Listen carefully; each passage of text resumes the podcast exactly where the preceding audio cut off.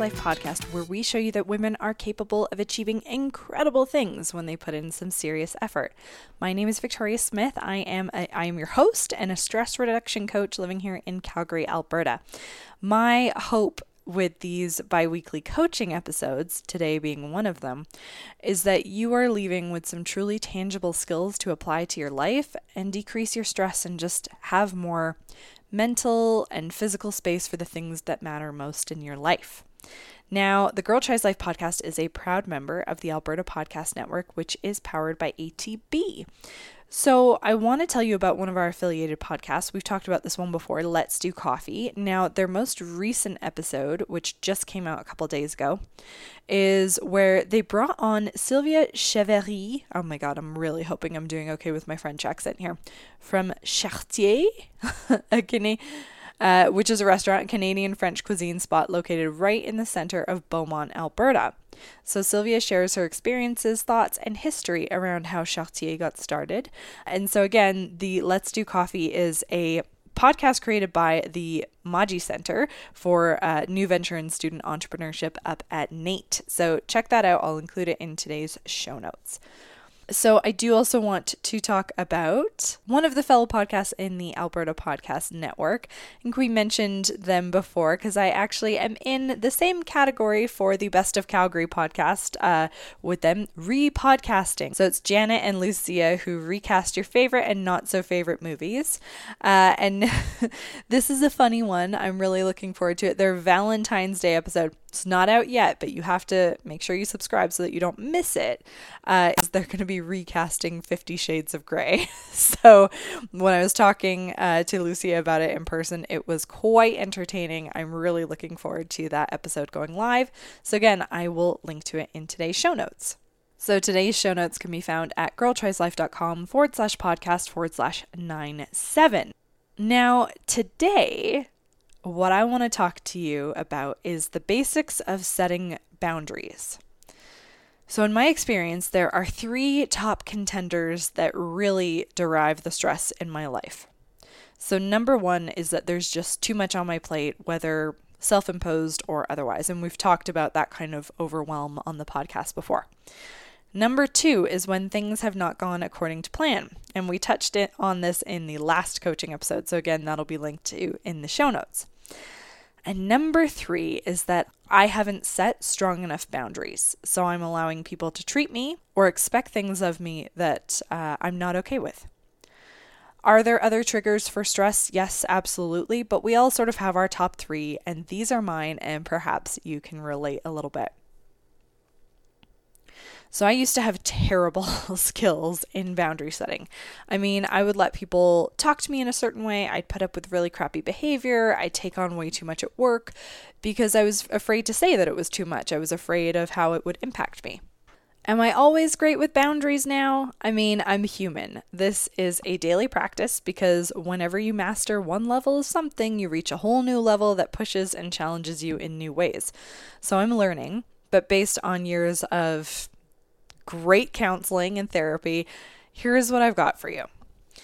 So, first of all, in the most simplistic terms, a boundary is your definition of what you are and are not willing to take for so- from someone, and what you are or are not willing to share with someone.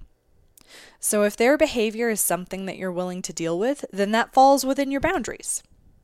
If their behavior is not something you're willing to put up with, that is outside your boundaries. If you are comfortable sharing with them, that is within your boundaries. If you are not comfortable sharing certain things with them, that's outside your boundaries. So that's sort of the most simplistic version of it. So, some quick notes about boundaries they're different for different people.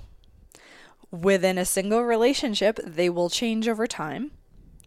They are yours and yours alone to determine, and they are yours and yours alone to enforce. So I'll dive quickly into these before moving into the question. And just a heads up, a big thanks to my Instagram followers for sending in such great questions. I actually think this is how I'm going to operate going forward, um, asking you what you have questions about around a certain topic in advance of writing and recording the coaching episodes. So uh, because you guys had such great questions that I was able to really um, tackle directly here. So if you want to have your say for future episodes and get your specific questions answered, then follow me on Instagram over at stresslessladies. So boundaries are different with different people primarily because of trust. You might have two siblings, but you know you feel that you can tell one certain information um, that you might trust less with another, and that's okay. We need to trust our gut instincts. You're going to have different boundaries with your partner than you're going to have with your boss. Again, level of trust, also the scenario is totally different. It makes sense that we have different kinds of boundaries. Now, within a relationship, you will notice that your boundaries are going to change over time. So, I often see that people in the early stages of relationship who are deeply, madly in love, they want to share everything and anything with that other person. And yet, in those same relationships, I see over time that people need and crave a boundary for personal space, particularly once people have kids and feel that they are constantly beholden to others. And that's okay as well. Nobody else gets to determine what is okay behavior or what you should be sharing except for you.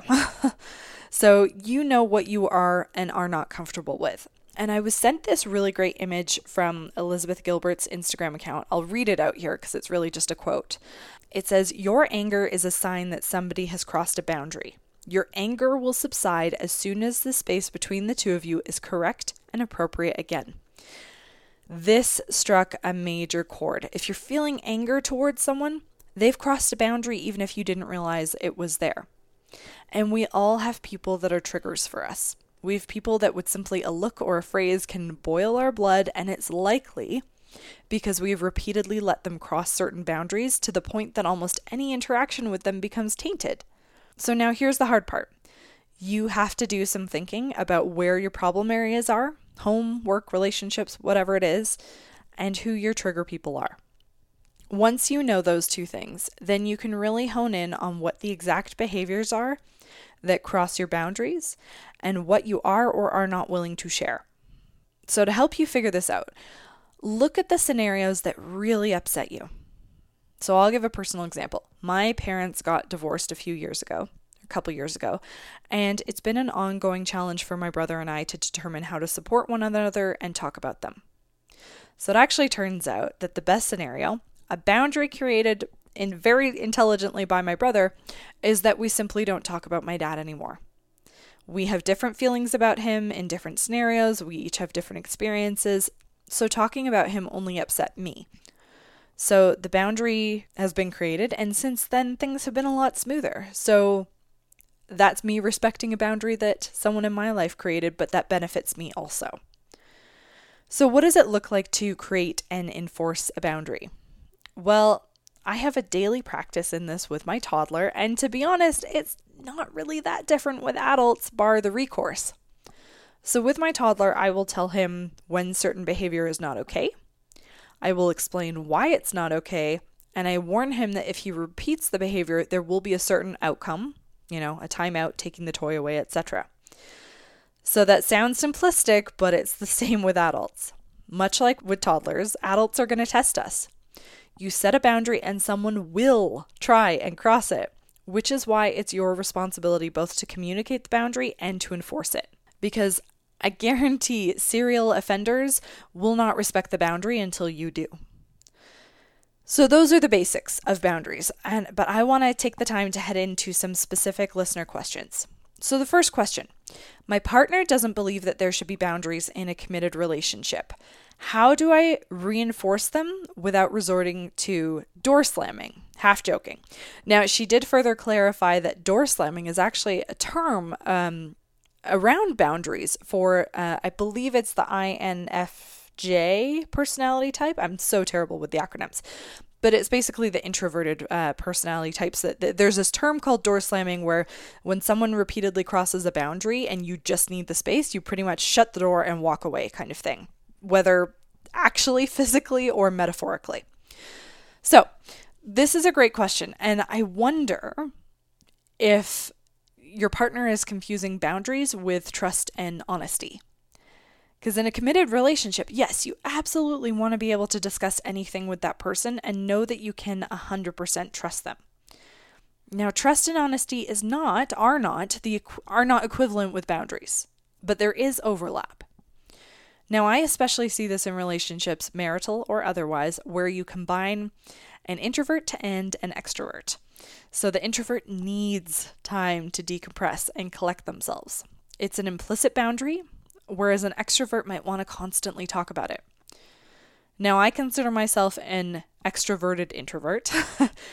and in my personal life, I actually found that staying home on maternity leave made me crave conversation with my husband the second he walked in the door. And I'm not even joking. He would walk in the door and I would la la la I'd be wanting to talk to him and tell him all the things and ask him all the things and la la la la. You get it. I had been with my children all day and I just wanted some adult company. My husband, you know, he'd been around clients all day long and he'd just been on a busy train packed full of people and he just needed a minute or two of transition. So he had to explain this enforce the boundary. And then I came to understand that in order to have both of our needs met, I needed to give him a couple minutes of breathing room, and then he would be able to actually give me what I needed, which was some real serious conversation. Um, me, had I, you know, continued to cross that boundary, it would have upset him, and then I wouldn't have actually gotten that good conversation out of him. So it benefited both of us. So while it can be tempting and so easy in the moment to get frustrated and want to walk away and slam the door, whether physically or metaphorically, try going back to basics. Explain to your partner what your boundary is. Explain that it is not the same as honesty and trust you absolutely want to share with them. Why you need that boundary, and explain that if they don't respect it, you're going to have to remove yourself from the conversation and get a breather. It's just what your needs are in the same way that your partner will have specific needs. And it's going to take practice. So, like I said, when we've allowed our boundaries to be crossed again and again, and we haven't enforced them, we have sent that message to others that their behavior is okay. So, we need to ret- retrain them and ourselves, which is going to take some time, but stay the course. And like I said, even open up that conversation to them about what their needs are with their boundaries and how you can help support them because they might not have thought about it before. So thank you for that question. The next question is How do I communicate uh, my boundaries in advance? So, this is a tricky question because without the context of who, when, and where, I'm going to have to make some general assumptions. So, advance notice is really relative to the situation. If there are people in situations that consistently come up and cross your boundaries, then you need to address it head on. So let's take an extended family gathering, for example. Maybe you have an aunt or an uncle who really gets under your skin. Advance notice would be telling them before the gathering what your boundary is. But we all know that that's kind of unrealistic and it might even cause an issue before it's actually happened, right? So, in these situations, I think what you need to do is mentally rehearse the situation. If you know it's going to come up, you will likely know how it will be instigated based on past experience. So, say you have a relative who judges your parenting. You know that at some point that will come up. So, mentally repair, prepare for how you would phrase the boundary and how you'll handle it. Advanced preparation and thoughtfulness will make all the difference. So, in the moment, your aunt makes a judgmental comment about your parenting. And then you say, I understand that that's your perspective, but I'm not comfortable discussing my parenting style. If it continues to be brought up, I'm going to have to leave the room. And heads up, the first time that you do this, it'll be new for that person. So they might get a bit upset and taken aback. But that's okay because as long as you're not unnecessarily confrontational, you know, you're respecting each other. You know, as long as you're not dropping F bombs and like throwing a hissy fit, as long as you're being respectful about it, they might get a little snippy in the moment, but then they will realize that you haven't actually said anything that's wrong. So the hard part is when they cross the boundary again. So here's the thing follow through. Do what you said you were going to do, walk out the room, but explain why. So say, I'm sorry, but I did say that I didn't want to talk about this, so I'm going to remove myself from this conversation and walk away. It's like dealing with toddlers. You know, you say you're going to give them a timeout, you have to do it, otherwise, they learn that they can walk all over you. So perhaps the advanced part is more like in the moment, but with advanced preparation. Another way to look at advance notice is if you've just had a confrontation with someone, set the boundary going forward. Say, this is why this upset me. So in future, I don't want to talk about X, otherwise, I will have to Y, whatever that is. So I hope that was helpful. Without the context, it's a little challenging to know um, what scenario we're talking about, how to communicate boundaries in advance, but sometimes advance really just looks like advance preparation so that in the moment you're prepared. So, the next question How much do I share at work? And this actually came from two different people, so in different ways. Someone asked, How much do I share about my personal life? And the other person asked, How much do I share about my side hustle? So, the little business that they're starting on the side. Now, this is such a personal thing. Again, it's going to come down to what are you comfortable sharing? Does it give you a niggling feeling? And if it does, then you're probably crossing your own line. What do you want to talk to people about? do that. Now, if people are asking you about certain things that you're uncomfortable with, whether at work or elsewhere in life, it is up to you how much you want to share. There are certain ways that we phrase sentences that invites more questions or which close down the conversation. So someone could ask, "Hey, how's your Etsy business going?" If you're not comfortable talking about it, you simply say, "It's going great. Thanks for asking." End of.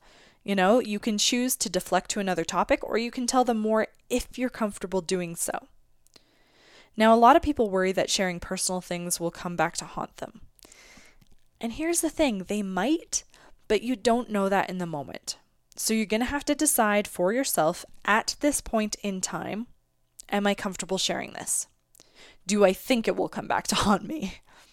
So, when I was backpacking Southeast Asia, a lot of folks from work were following my blog and I decided to write and share about my experience traveling with depression. I hadn't told many people about my depression before, and I remember my father telling me not to do it because people would think differently about me. And I had to decide for myself if I was comfortable with it. And that didn't take the uncertainty out of sharing it, but I had made the decision that if I helped one person by being open and honest, then it was in line with my values. And if I helped someone get what I needed at the time that I couldn't find online, then that was helpful and that was something I was going to be proud of. And if someone judged me for it and that affected my work, then I knew it wasn't a place that I wanted to work. And in the end, it turned out fine for me. That's not necessarily always going to be the case, but like I say, in the moment, you have to decide Am I comfortable with this? And, you know, it's, you never know how things are going to turn out. We never know how life is going to play out. You have to decide in the moment does this feel right? So thank you for that question. So the next last question I have is I want to do everything. How do I tell myself no? How do I impose my own boundaries? So, boundaries with oneself. These are the hardest, in my opinion, because as someone who is recovering from the I'll do it all mentality, I know how hard this one is. This is where I truly think that counseling or therapy can be really helpful as a starting point. A good therapist can help you figure out where this need to do it all comes from. So, for me, doing it all means that I have control. And my need for control is rooted in feeling out of control in so many scenarios. So, I notice that when areas of my life feel outside of my control, I revert to taking control of everything else. So, when my parents uh, were getting divorced during my pregnancy, I took nesting to a new level. I needed to do this, that, and the other thing. Um, the dishes had to be done my way. The laundry had to be folded my way, aka the KonMari method. Organizing the storage room needed to be done my way, and it needed to be done now. Now, here's the thing if that serves you and whoever you live with, that's fine. But if it doesn't, and I'm guessing that it doesn't, seeing as you asked about it, then you need to figure out what matters most to you. What are your values? Who is the person you want to be? Not not like what do you want to have, but who are you trying to be in this life? So when you're clear on what your values and priorities are, then ask yourself with each thing that you take on whether it aligns with those values. And let me be crystal clear doing the dishes rarely aligns with anyone's values, but sharing the load versus taking it all on yourself will align with your values one way or another. So that's it. Thank you for that question. Um, holy smokes, folks. These were some really great questions, and I really appreciated the engagement because, like I said, I think I'll be doing this going forward. I plan to announce on Instagram stories about a week in advance of coaching episodes what the topic will be and what your specific questions are around it. So if you want to have your question answered, follow me at Stressless Ladies on Instagram, and I will always keep your questions anonymous unless you tell me otherwise, because that's my boundary. So, thank you so much for joining me today. Next week on the podcast, we are joined by the most positive human being you're ever going to meet. And I don't think I'm under over whatever selling that. Liz Tizzard, Elizabeth Tizzard, Liz Tizzard. Um, she is someone that I just think the world of, and I'm. She gets very vulnerable and honest. I think so many of you moms who feel that you may have lost yourself in parenting, I think you will totally relate to this episode. So, just one final shout out. Um, February 15th is when the Best of Calgary nominations close. If you haven't nominated the Girl Tries Life podcast for the Best of Calgary Awards, it would mean the world to me, you guys. I've got some stiff competition, but uh, I really believe in you guys. I believe in this engagement and that these, I like to think that these episodes are really meaningful and valuable for you. If they are, um, I would so appreciate if you would head on over to bestofcalgary.com you can find the best podcast category under Cityscape and Lifestyle. Cityscape and People? One or the other, something like that. And just scroll down to Best Podcast. Don't worry, there's like over 100 categories. You do not have to vote for every single one. You just vote for Best Podcast Girl Tries Life. Super appreciate it. And last but not least, if you are on this journey of sort of stress reduction and aligning your life and figuring out your values this year, why not? Um, I would highly recommend that you sign up for my newsletter. And I don't just say that to say, oh, sign up for my newsletter. Here's what you will get with my newsletter you're going to get automatically a stress reduction meditation when you sign up. It's about 10 minutes long to help you sort of just decompress, something that you can put on your phone and have with you whenever, wherever you go. Because there are apps like Calm and Headspace and all those things, but they cost money. So, you know, I wanted to give this to you for free because I know that I'm not someone that wants to subscribe to a meditation app just because I ain't got a lot of extra cash hanging around. I don't know about you guys, but that's one thing I wanted to take off your plate. The other thing is the newsletter is going to go out every two weeks. Uh, I did have this great plan for weekly, but uh, I've got some big, exciting news coming but I'm not allowed to share it yet. so um, that big exciting news is going to take up a lot of my time uh, for the next few months. So every two weeks made the most sense so that I could get the highest quality of content out there to you but still do it on a consistent basis. Um, so, yeah, if you sign up for the newsletter, I will include the link in today's show notes and in the description of the podcast wherever you're listening to this.